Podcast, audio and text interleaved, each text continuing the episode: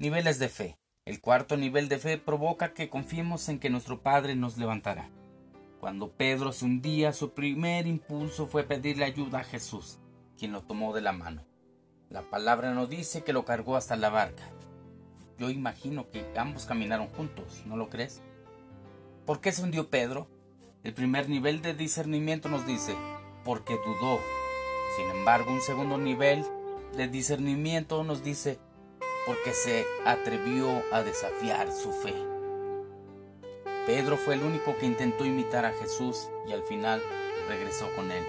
No se quedó con la incertidumbre de lo que sería capaz de hacer en obediencia.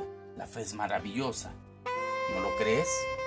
No te desanimes, atrévete a desafiar tu fe. Si algo pasa, Jesús te ofrecerá su mano para levantarte porque tu confianza en Él es lo que más le agrada. Seguramente Jesús se sintió halagado con la fe de Pedro, aunque al final tuvo que sostenerlo. Ese ánimo hizo que pensara, este hombre es capaz de grandes cosas.